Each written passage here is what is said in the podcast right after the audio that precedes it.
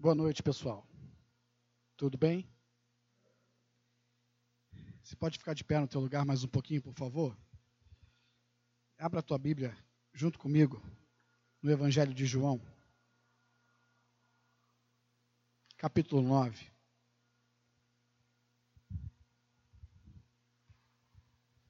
Evangelho de João, capítulo 9.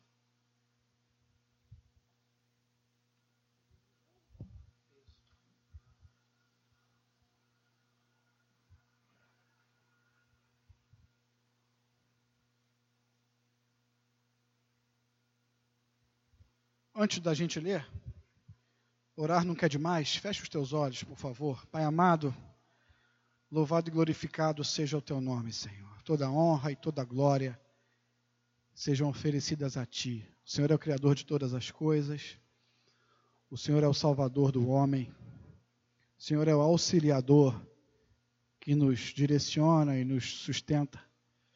Muito obrigado por esse domingo, por essa casa, por essa reunião. Eu peço a tua misericórdia sobre a minha vida, sobre a nossa vida. E que nessa noite o Senhor nos abençoe enquanto meditamos na tua palavra, Pai. Que não seja manifestação de uma linguagem persuasiva ou uma performance humana, mas seja manifestação do teu espírito e do teu poder. Que a nossa meditação seja manifestação do teu espírito e do teu poder, para que a nossa fé seja edificada no Senhor. Pai, é o que eu te peço. Abençoe cada coração, abençoe cada vida aqui presente nessa noite. A minha vida, a nossa vida, é o que eu lhe peço. Em nome de Jesus, e toda a igreja diga amém. Você abriu aí em João, capítulo 9, versículo 1. Está vento demais aqui, mas eu não vou rejeitar esse vento, não. Hoje não está dando para rejeitar, não. Vamos com o vento mesmo. Versículo 1 do Evangelho de João, capítulo 9, a cura de um cego de nascença. Caminhando Jesus, viu um homem cego de nascença. E os seus discípulos perguntaram para ele: Mestre, quem pecou? Este homem cego ou seus pais, para que nascesse cego? Jesus respondeu: nem ele pecou, nem seus pais, mas foi para que se manifestem nele as obras de Deus. É necessário que façamos as obras daquele que me enviou, enquanto é dia. A noite vem, quando ninguém pode trabalhar. Enquanto estou no mundo, sou a luz do mundo. Versículo 6: Dito isso, cuspiu na terra e, tendo feito lodo com a saliva, aplicou esse lodo aos olhos do cego, dizendo-lhe: Vai, lava-te no tanque de Siloé, que quer ser enviado. E ele foi, lavou-se e voltou o quê? E voltou vendo. Amém? Só até aí você pode se sentar. Por favor.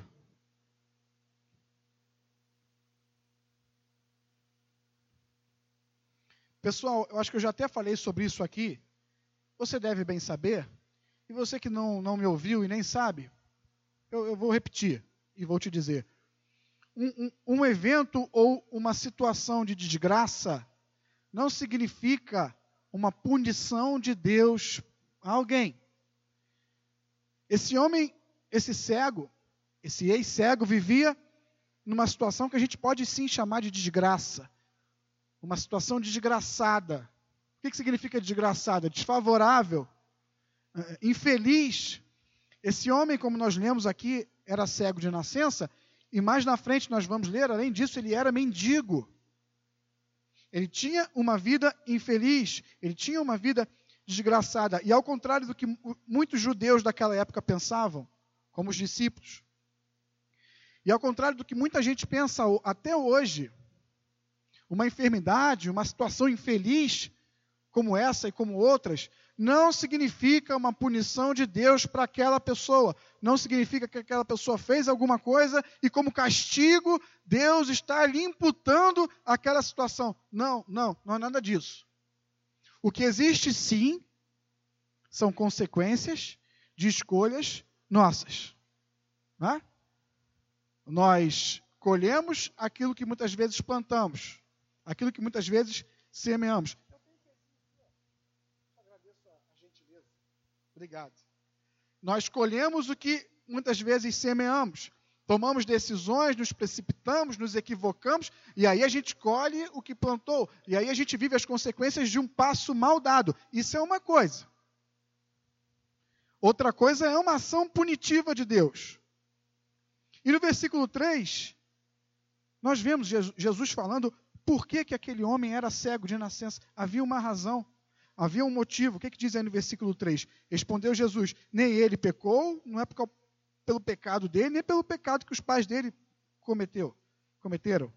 Mas foi para que se manifeste, para que se manifestem nele as obras de Deus. E nós vimos até o versículo 7 que nós lemos, e nós vamos, como eu disse, nós vamos ler depois mais um pouquinho, nós vimos e veremos que as obras de Deus se manifestaram sim na vida daquele homem. E eu digo no plural, as obras de Deus. Não uma obra se manifestou, mas duas obras. As obras de Deus se manifestaram na vida daquele homem que era cego. E tal qual esse homem que nasceu cego, sem direção, tal qual esse homem é o mundo em que nós vivemos. Cego, sem direção, acha que sabe, mas não sabe para onde ir, nem para onde está indo. A humanidade, longe de Deus, caminha rumo à condenação eterna. Caminha perdida, com uma venda nos olhos, com escamas nos olhos. Eles não enxergam a verdade. São senhores de si, acham que sabem de todas as coisas, mas não sabem nada. O homem sem Jesus é cego. O mundo estava em trevas, o mundo não enxergava um palmo à sua frente, tal qual esse homem não enxergava enquanto era cego. E por que isso? Por que o mundo está cego? Por que o mundo está em trevas? Por que o mundo vive em trevas? Por quê? O mundo pecou? Os pais do mundo pecaram? O que, que, que, o mundo fez, coitado, tadinho? Para viver em trevas. Nós sabemos que nós sabemos que houve um, um pecado original. Ver o início nessa história. Nós sabemos que através de um homem, como a Bíblia nos ensina, através de um homem, o pecado entrou no mundo. Você não precisa abrir, só ouça. Livro de Romanos, capítulo 5, versículo 12, diz o seguinte: Portanto, da mesma forma como o pecado entrou no mundo por um homem, e pelo pecado a morte, assim também a morte veio a todos os homens, porque todos pecaram. Em Adão, o pecado entrou no mundo, e não, e não foi privilégio, entre aspas, de Adão cometer o pecado. Eu e você somos tão maus tão pecadores quanto. O mundo vive em trevas por causa do pecado, por causa da morte que deriva do pecado, por causa da maldade que se instalou na criação. O mundo vive em trevas por causa da desobediência a Deus. Eu vou repetir isso para você. O mundo vive em trevas por causa da desobediência a Deus. Mas, se por causa da desobediência de um homem só, o pecado e as trevas vieram à tona, o pecado e as trevas despejaram morte sobre a criação, no mesmo capítulo 5 de Romanos, continue sem abrir, só ouça, mas agora no versículo 19, diz o seguinte: Logo, assim como pela desobediência de um só homem muitos foram feitos pecadores, assim também, por meio da obediência de um único homem, muitos serão feitos justos. Por causa da desobediência de um homem, todos foram pecadores. Por causa da obediência de um homem, muitos serão feitos justos. E no versículo 21 desse mesmo capítulo, ele completa, acrescenta: a fim de que, assim como o pecado reinou na morte, também a graça reine pela justiça para conceder vida eterna mediante Jesus Cristo, nosso Senhor. Então, respondendo aquela pergunta, por que, que o mundo está assim? O mundo está cego por causa do pecado, está em trevas. Para quê? Para que nele, no mundo, se manifestem as obras de Deus. O que Jesus disse a respeito do cego? Senhor, foi, ele pecou? Os pais dele pecaram, porque, por isso que ele nasceu cego. O que, que Jesus respondeu? Não. Ele nasceu assim para que se manifeste nele as obras de Deus. O mundo está assim por causa do pecado original e para que nesse mundo se manifestem as obras de Deus.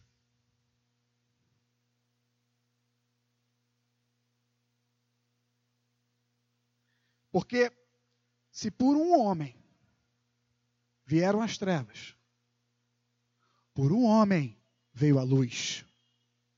Por um homem veio a salvação. Jesus é a luz. Jesus é a luz do mundo. Ele trouxe luz à escuridão. Ele trouxe visão àquele homem que estava cego. Uma escuridão física, né? Aquele homem não podia enxergar, tinha uma deficiência visual. Mas mais do que isso, Jesus curou as vistas daquele homem, mas Jesus também levou vida àquele homem. Jesus, mais do que acabar com as trevas, com a escuridão nos seus olhos, Jesus acabou com as trevas, com a escuridão na sua vida. E a partir daquele momento, mais do que enxergar, aquele homem recebeu vida de Jesus. Quem segue a Jesus não vive nas trevas. Pelo contrário, quem segue a Jesus tem luz em sua vida. Versículo 5. Nós lemos isso. Vamos ler de novo. Jesus diz: Enquanto estou no mundo, o que ele diz? Sou o quê? Enquanto estou no mundo, sou a luz do mundo. Dito isso, cuspiu na terra e, tendo feito lodo com a saliva, aplicou-o aos olhos do cego, dizendo-lhe: Vai, lava-te no tanque de Siloé. E ele foi, lavou-se e voltou vendo. Jesus foi, fez uma laminha ali com a terra e aplicou no olho daquele homem cego. Quando Jesus usa desse artifício para curar aquele homem, ele nos remete, você também não precisa abrir, mas ele nos remete à passagem de Gênesis, quando Deus cria o homem. Gênesis capítulo 2, versículo 7 diz o seguinte: Então o Senhor Deus formou o homem do pó da terra e soprou em suas narinas fôlego de vida. E o homem se tornou um ser vivente. Vida, vida. Deus cria o homem da terra, cria e lhe dá vida. E nesse texto de João, Jesus usa ali novamente uma terra, faz uma laminha para fazer, para dar muito mais do que visão física àquele homem. Jesus dá àquele homem, como eu disse e repito, Jesus dá o que àquele homem? Vida.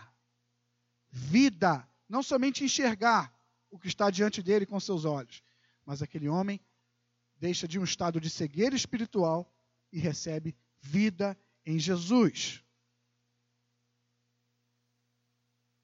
E em seguida, no versículo 7, depois de jogar a laminha no olho do homem, ele diz: Vai, lava-te no tanque de Siloé. E aqui eu me lembrei de outra passagem. Esse texto, as palavras de Jesus, além de me lembrarem lá de Gênesis, da criação do homem, no versículo 7 eu me lembro de Naamã. Eu me lembro quando o profeta Eliseu disse para Naamã: Vai, mergulha sete vezes no Rio Jordão e você vai ser curado da sua lepra. Isso está em 2 Reis, não precisa abrir. 2 Reis, capítulo 5. Naamã vai, fala para. Manda até um recado, né?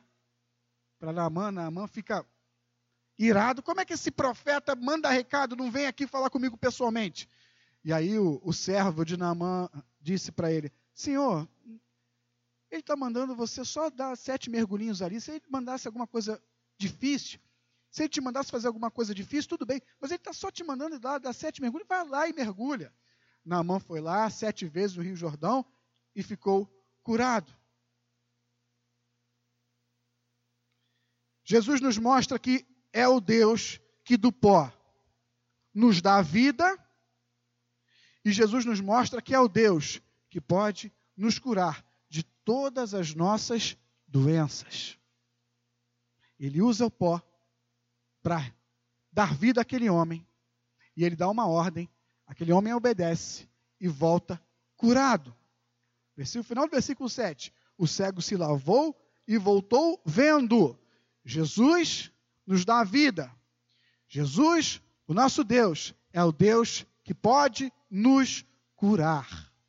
Seja lá qual for a tua enfermidade, creia. Jesus pode te curar. Jesus nos traz a lembrança esses dois episódios do Antigo Testamento, a criação do homem e a cura de Naamã. E ele nos diz: Eu sou o mesmo ontem. Lá quando eu criei um homem, quando eu estava no início junto com meu pai, no episódio de Naamã, nosso Deus é o mesmo ontem. Nosso Deus é o mesmo hoje. Nosso Deus sempre será o mesmo. Ele não mudou. O nosso Deus pode nos curar, como ele curava lá na antiguidade, porque ele é o mesmo Deus da antiguidade. Ele é o mesmo Deus hoje. E para sempre ele será o Deus que dá vida e que cura. Nada mudou. O seu poder não diminuiu. Ele continua sendo o mesmo que era ontem. Hoje. E as razões humanas, as questões humanas, as demandas humanas não irão mudar a grandeza, a soberania do nosso Deus. Porque Ele está, como a gente cantou, Ele está acima de tudo e Ele está acima de todos. Ele pode fazer enxergar aquele homem que está cego de suas vistas. E ele também pode dar vida àquele homem que estava condenado à morte por causa dos seus pecados. E é assim que vive quem está longe de Deus, condenado à morte eterna pelos seus pecados. Vamos falar a verdade, essa é a verdade que nós cremos. Essa é a verdade bíblica. Isso é o que é pregado aqui nessa igreja. É assim que nós cremos. É isso que a palavra nos diz. Longe de Cristo, fora de Jesus, não há salvação. E Ele pode abrir os teus olhos, Ele pode abrir os olhos de quem quer que seja, dar vida e te livrar da morte eterna. Curar e vivificar. Foi isso que Jesus fez na vida desse cego. E, é dessa doença que o mundo sofre a cegueira espiritual.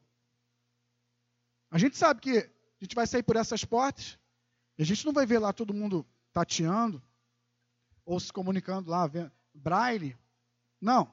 Nós sabemos que o que acomete o mundo lá fora é uma cegueira espiritual.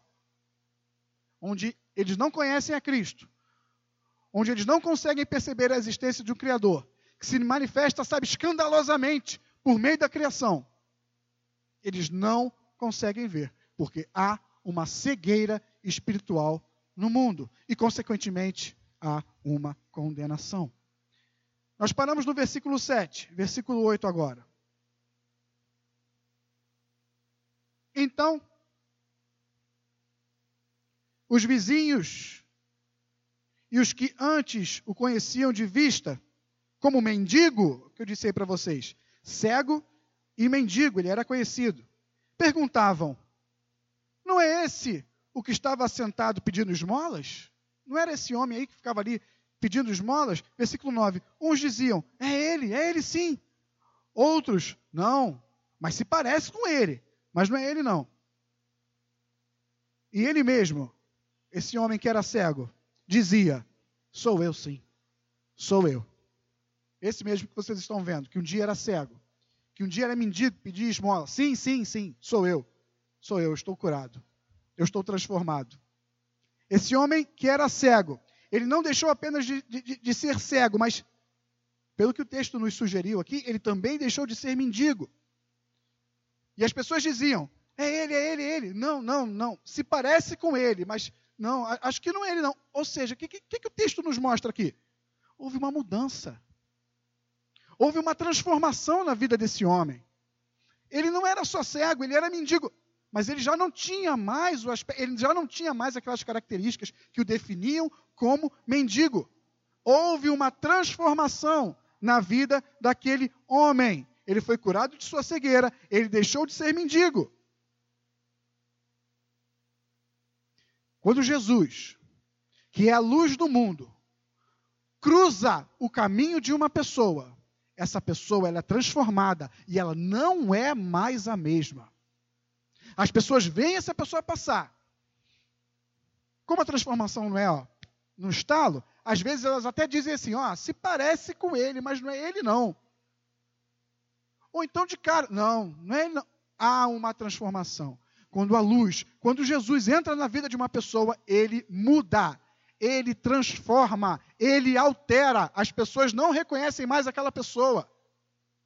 E foi isso que aconteceu na vida desse homem. Quando a luz do mundo cruza o nosso caminho, ele transforma a nossa vida. Ela transforma a nossa vida. E quando eu digo ele, é porque eu me refiro a Jesus, porque Jesus é a luz desse mundo.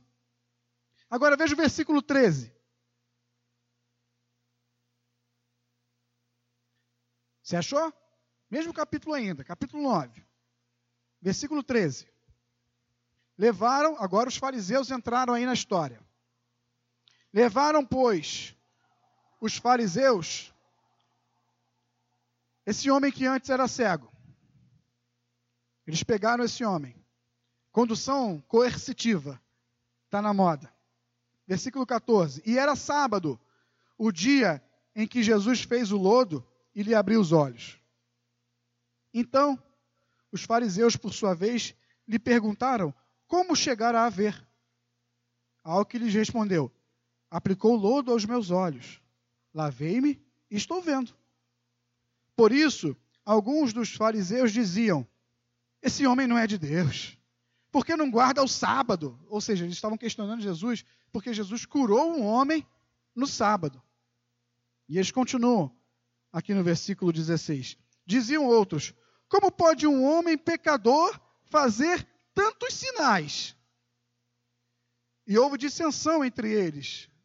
E no versículo 17, de novo, perguntaram ao cego: Que dizes tu a respeito dele, visto que te abriu os olhos?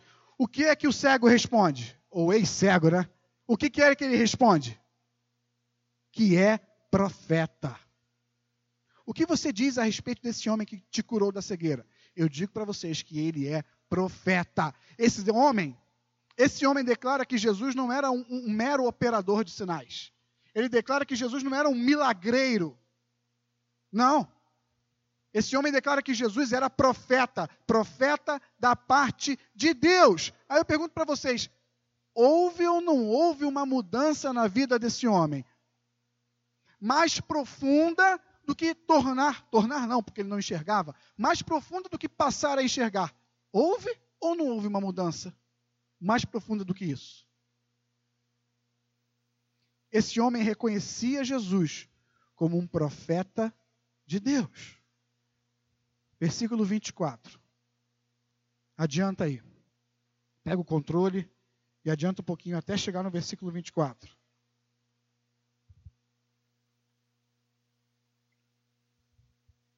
Então, de novo, hein?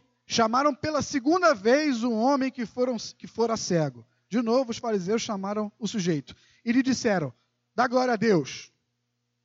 Nós sabemos que esse homem é pecador, disse os fariseus. Disseram os fariseus. E o homem retrucou no versículo 25: Se é pecador, eu não sei. Uma coisa eu sei: eu era cego e agora vejo. Versículo 26. Perguntaram-lhe, pois, que te fez ele? Como te abriu os olhos? Ele lhes respondeu: Já vou-lo disse, e não atendeste. Por que quereis ouvir outra vez? Porventura, quereis vós tornar-vos seus discípulos? Então o injuriaram e lhe disseram: Discípulo dele és tu. Mas nós não somos discípulos, quer dizer, mas nós somos discípulos de Moisés. Sabemos que Deus falou a Moisés, mas este aí que te curou, nem sabemos de onde é. Respondeu-lhes o homem: Nisto é de estranhar que vós não saibais de onde ele é. E contudo, me abriu os olhos. Sabemos que Deus não atende a pecadores, mas, pelo contrário, se alguém teme a Deus, pratica a sua vontade, e a este atende. Desde que há mundo, jamais se ouviu que alguém tenha aberto os olhos a um cego de nascença. Se este homem não fosse de Deus, nada poderia ter feito. Os fariseus rejeitavam Jesus, desprezavam Jesus, diziam que conheciam a Moisés, que serviam ao Deus de Moisés. E aí esse homem chega e, e dá uma resposta, sabe, categórica. Se esse homem não é de Deus, como é que ele pôde curar alguém que nunca na sua vida tinha enxergado? Aí eu repito a pergunta: esse homem foi ou não foi transformado pela luz do mundo? Esse homem reconhecia ou não reconhecia Deus em Jesus? Esse homem foi curado mais do que de uma cegueira física, pessoal. Esse homem foi curado de uma cegueira espiritual. E eu peço a Deus, eu peço ao Espírito Santo que nos livre de toda cegueira espiritual. A nós, seus filhos. Ele enxergava, esse homem enxergava Jesus como filho de Deus. Coisa que aqueles fariseus não enxergavam. E por falar em não enxergar, nesse trecho que nós lemos aí, do 24 até o 33, sabemos que esse homem era cego e foi curado. Aí eu pergunto para vocês: tem alguém, tem mais alguém cego aí nesse texto? Tem alguém aí nesse texto que ainda é cego, que ainda não está enxergando bem? Versículo 28. Então, os fariseus injuriaram aquele homem e disseram: Discípulo dele é você. Nós somos discípulos de Moisés. Sabemos que Deus falou a Moisés, mas esse aí, mas esse aí que te curou, nós nem sabemos da onde ele é. Os fariseus estavam piores do que aquele homem quando ele era cego e mendigo. Eu ouso dizer isso. Alguém discorda? Os fariseus estavam mais cegos do que aquele homem quando ainda era cego de nascença. E essa, pessoal, é essa cegueira que assola o mundo em que nós vivemos. É desse mal que sofre o mundo em que nós vivemos. Os homens, os homens hoje se gabam de conhecerem muitas coisas. Os homens em geral, né? Porque as mulheres também não são fáceis. Né? O ser humano no todo acha que sabe muito, acha que pode cuidar da sua própria vida, acha que pode determinar e planejar os seus passos. O homem acha que sabe quando ele deve ir para a esquerda ou quando ele é, deve ir à direita.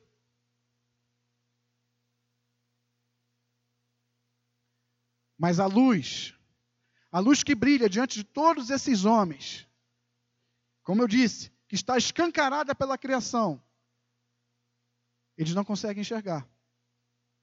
Eles, eles conseguem ver muitas coisas que não levam, que não os levam a lugar nenhum.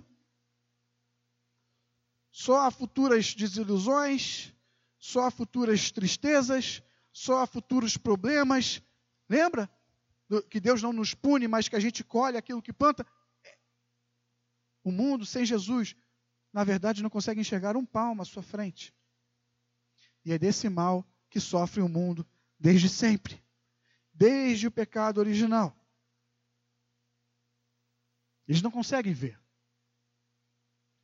E Jesus disse no versículo 5, que a gente já leu, mas eu quero só ressaltá-lo aqui novamente.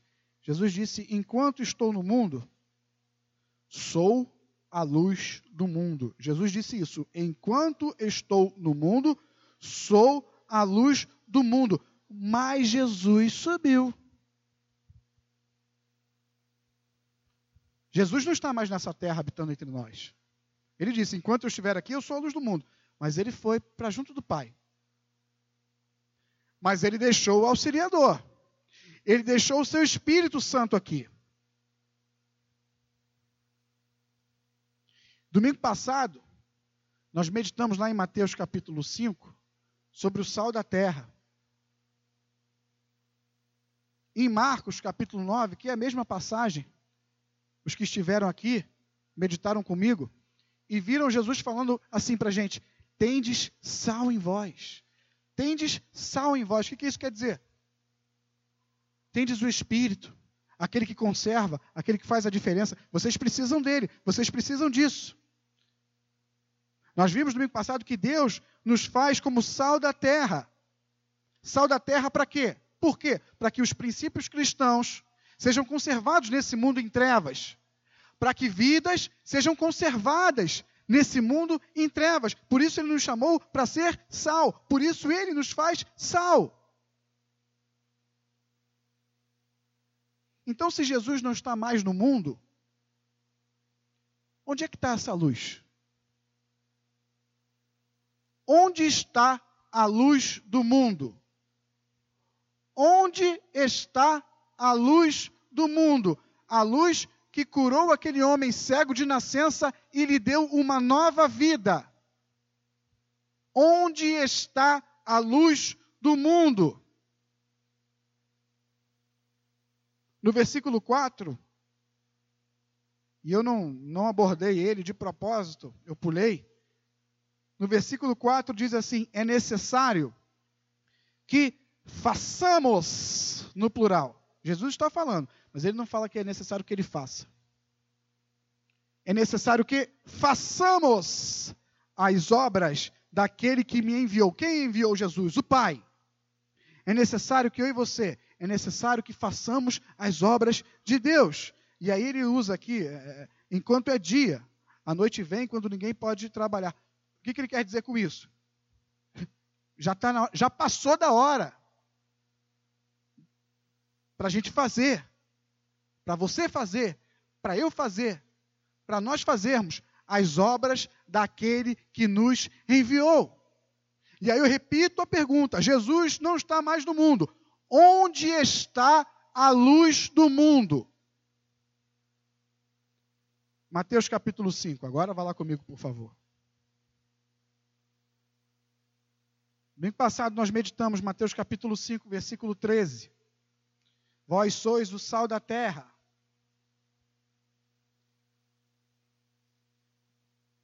Vamos retornar a Mateus capítulo 5, versículo 13. Você encontrou aí? Mateus capítulo 5, versículo 13. Nós meditamos domingo passado. Vós sois o sal da terra. Ora, se o sal vier a ser insípido, como lhe restaurar o sabor? Para nada mais presta, senão para, lançado fora, ser pisado pelos homens. Jesus não está mais aqui. Onde está a luz do mundo? Versículo 14. Ah, vocês podem ler? Um, dois, três e já. Ponto. Onde está a luz do mundo?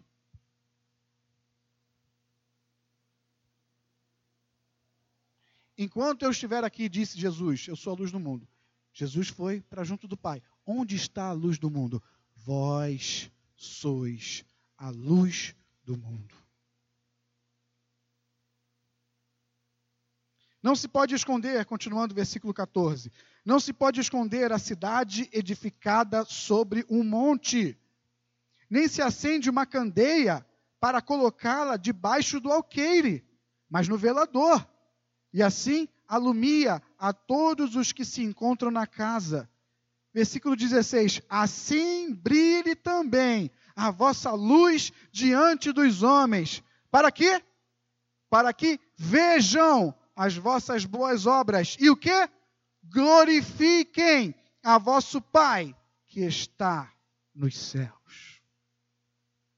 O que foi que Jesus fez por aquele homem, cego de nascença? Foi lá, fez a laminha, botou no olho dele, Vai lá, agora se lava lá no, no rio. Aquele homem que era cego se lavou e voltou enxergando. E depois, os fariseus foram lá interrogar aquele homem. O que, que, que, é isso aí? Quem é esse aí que, que, que fez isso com você? Não, não, conhecer que eu estou vendo. Não, mas esse homem é um pecador. Nós não conhecemos esse homem. Olha, vocês podem falar o que vocês quiserem.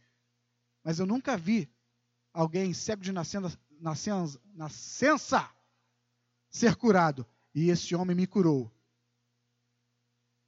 Se ele não for de Deus, eu não sei. Eu não sei do que ele pode ser. Mas categoricamente, aquele, aquele homem disse para aqueles fariseus: Esse homem é profeta, esse homem é de Deus. E todas essas obras que Jesus disse, façamos as obras daquele que me enviou, essas mesmas obras, de trazer luz às vistas daqueles que estão cegos e trazer vida à vida daqueles que ainda não conhecem a Cristo, essas mesmas obras, Jesus otorgou a você, a mim, a nós, porque nós somos a luz do mundo. No versículo 14, vós sois a luz do mundo. Não se pode esconder a cidade edificada sobre o monte. Aqui, da minha janela, na janela da minha casa, dá para ver o alemão. Dá para ver o alemão da minha janela. O teleférico, né? Gente, construíram uma cidade em cima do morro. É muita casa. De noite está tudo iluminado, tem o teleférico. Quando eu chego na minha janela, é impossível não ver o alemão. É impossível não ver aquela comunidade. Nem que eu não queira. Eu olho, está lá, está lá em cima. Lá, eles construíram a comunidade em cima do morro, em cima da montanha. Assim brilhe também a vossa luz diante dos homens. Versículo 15. Nem se acende uma candeia para colocá-la debaixo do alqueire, mas no velador, e alumia a todos os que se encontram na casa. Aqui. Faltou luz na sua casa. Posso desligar aqui todos os disjuntores? Não, vou não, brincando. Faltou luz na sua casa, está tudo escuro. Imagina. Aí você pega a vela, acende a vela, aí bota debaixo da cama. Legal, né? É assim que se faz? Não. Faltou luz, você acende lá a vela, bota em cima da mesa, bota seja lá onde for. E o que, que acontece? Aquela luz daquela vela, ela ilumina todo aquele ambiente, guardadas as devidas proporções né, da lâmpada, né? Mas você bota a velinha ali, não fica mais aquela, aquele breu absoluto. Aquela vela, ela ilumina o ambiente onde ela está. Assim também brilhe a sua luz. Assim também brilhe a sua luz nesse mundo. Assim também brilhe a sua luz na sua casa, junto com os teus filhos, com o teu cônjuge. Assim também brilhe a sua luz no seu trabalho, lá diante dos teus colegas. Assim também brilhe a sua luz aonde quer que você esteja, assim brilhe também a sua luz diante dos homens. Importa que façamos as obras do nosso Pai, para as quais nós também fomos escolhidos, enviados. Versículo 16. Assim brilhe também a vossa luz diante dos homens, para que vejam, para que vejam as vossas boas obras e glorifiquem a vosso Pai que está no céu. Lembra um dos versículos que a gente leu lá do, do ex-cego? Vocês lembram que os vizinhos dele viram que ele não era mais cego e não era mendigo? Vocês lembram que as pessoas que o conheciam da rua ficaram na dúvida se era ele, se, se não era ele? Eles viram aquele homem.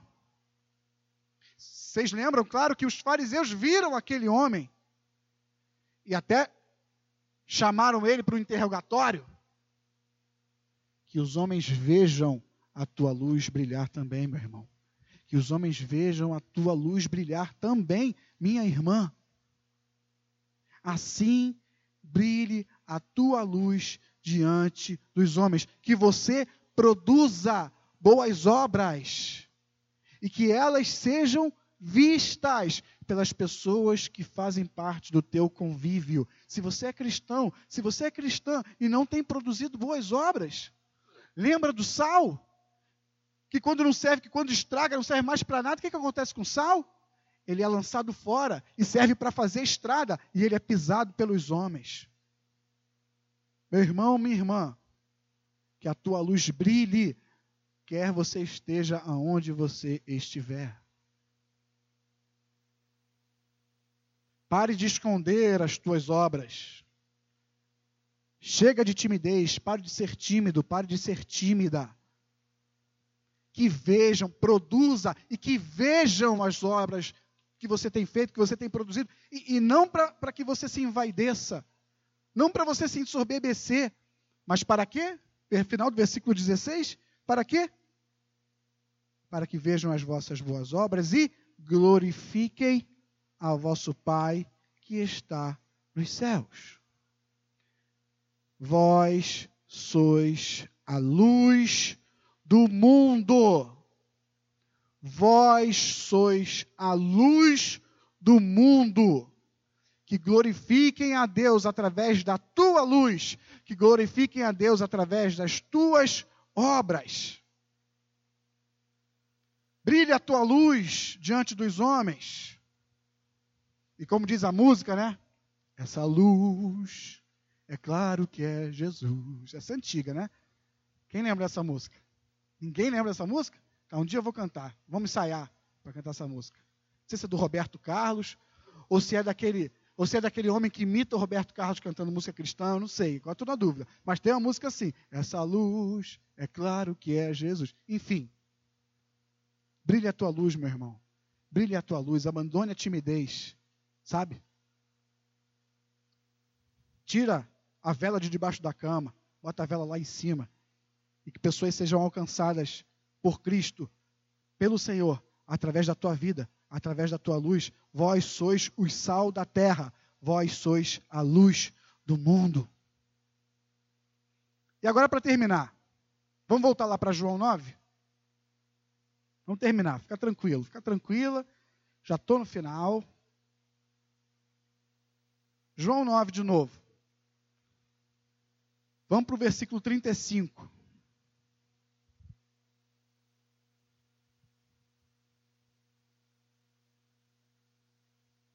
João 9, 35. A gente leu né, a partir do versículo 1, lemos até o 10, 11, depois fomos picotando, picotando, agora chegamos aqui no versículo 35. Diz o seguinte: Ouvindo Jesus que aqueles fariseus, porque aquele homem que era cego, ele não negou Jesus, ele pelo contrário, ele bateu o pé, ele reforçou que aquele homem era profeta, que aquele homem vinha de Deus. Os fariseus não gostaram, expulsaram aquele homem da sinagoga, expulsaram aquele homem do templo. Aí veio o versículo 35. Ouvindo Jesus que o tinham expulsado, encontrando-o, lhe perguntou: Crês tu no filho do homem? E aquele homem respondeu e disse: quem é Senhor, para que eu nele creia? E Jesus lhe disse: Já o tens visto, e é o que fala contigo. Então, afirmou ele: Creio, Senhor. E ele fez o quê? O adorou. Imagina você, como luz do mundo, sendo usado pelo Senhor para acabar com a cegueira de uma vida, para levar vida a uma pessoa que estava condenada. Imagina e você vê essa pessoa, sabe? Fruto do teu, da tua oração, fruto da tua intercessão, fruto do teu evangelismo, e você vendo essa pessoa lá, uma coisa que eu, uma das coisas que eu mais gosto quando estou aqui cantando, louvando a Deus com vocês, não sei se eu devia falar isso não, mas eu vou falar. O que me dá mais alegria é louvar a Deus. Ponto final. Mas aqui, falando coisas terrenas, me dá mais prazer do que a gente tocar certinho, acorde certo, os vocalistas fazerem tudo certinho. O que me, o que me dá mais alegria é abrir meu olho e olhar para vocês e, e ver vocês louvando a Deus. Nossa. Eu estou aqui cantando, vocês repararem, a maioria do tempo eu canto de olho fechado. Mas quando eu abro o olho e vejo alguém assim, sabe, de verdade. Ou então eu vejo alguém assim, porque tanto faz. Ou assim, quando eu vejo alguém, sabe, contrito, quebrantado, adorando a Deus. Ou então na hora da, da música alegre, que às vezes me empolgo, e aí eu vejo alguém empolgado também. Gente, quando eu olho para vocês e vejo vocês adorando a Deus, isso, isso me alegra. Isso me dá um prazer. Imagina você evangelizando alguém, semeando com alguém, vendo essa pessoa, olhando para o lado, você olha assim e vê lá a pessoa quebrantada, louvando a Deus, e você para e pensa: caramba, glória a Deus, glória a Deus, porque as minhas obras estão glorificando a Deus, e foi para isso que eu fui chamado para ser luz do mundo. Essa pessoa estava em trevas, essa pessoa estava cega, agora ela está ali adorando, igual esse homem que era cego adorou. Que Jesus, que o Senhor, que Deus proporcione essa experiência para você. E ele continua aqui. Prosseguiu, Jesus, versículo 39. Eu vim a este mundo para juízo, a fim de que os que não vêm vejam, e os que vêm se tornem cegos. Vós sois a luz do mundo. Os fariseus achavam que conheciam alguma coisa de Deus, mas eles estavam completamente cegos a respeito do Pai, tal qual esse mundo está. E vamos nós fazer o que diante desse mundo cego, em trevas? Vamos ser luz. Vamos brilhar a nossa luz. Amém, igreja? Vamos ser luz. Conduzidos pelo Espírito Santo, vamos fazer com que pessoas, através do Espírito Santo, se livrem dessa cegueira espiritual, se encontrem com o Senhor e recebam vida de verdade. Vamos ser luz nesse mundo para que pessoas sejam conduzidas à verdadeira fé. Tal qual aquele ex-cego foi conduzido à verdadeira fé por meio do próprio Jesus. Jesus é a luz do mundo. Quem o segue não andará em trevas, mas terá a luz da vida. Que Deus abençoe você. Vamos orar? Curve aí tua cabeça.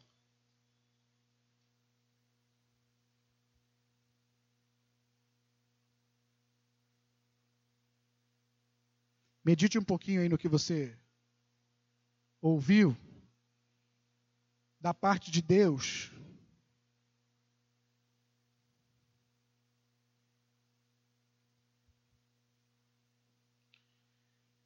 Vós sois a luz do mundo.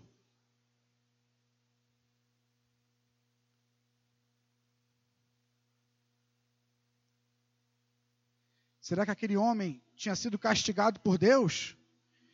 Ele nasceu cego por causa de castigo do Senhor? Não, não, não, não. Jesus explicou no versículo 3 de João 9: aquele homem nasceu cego para que na vida dele se manifestassem as obras do Pai.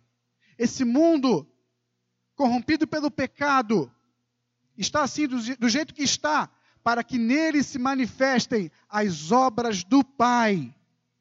Jesus, enquanto aqui na terra era a luz, mas ele se foi e está à destra do Pai. E hoje, onde está a luz? Você é a luz do mundo. Brilhe a vossa luz diante dos homens,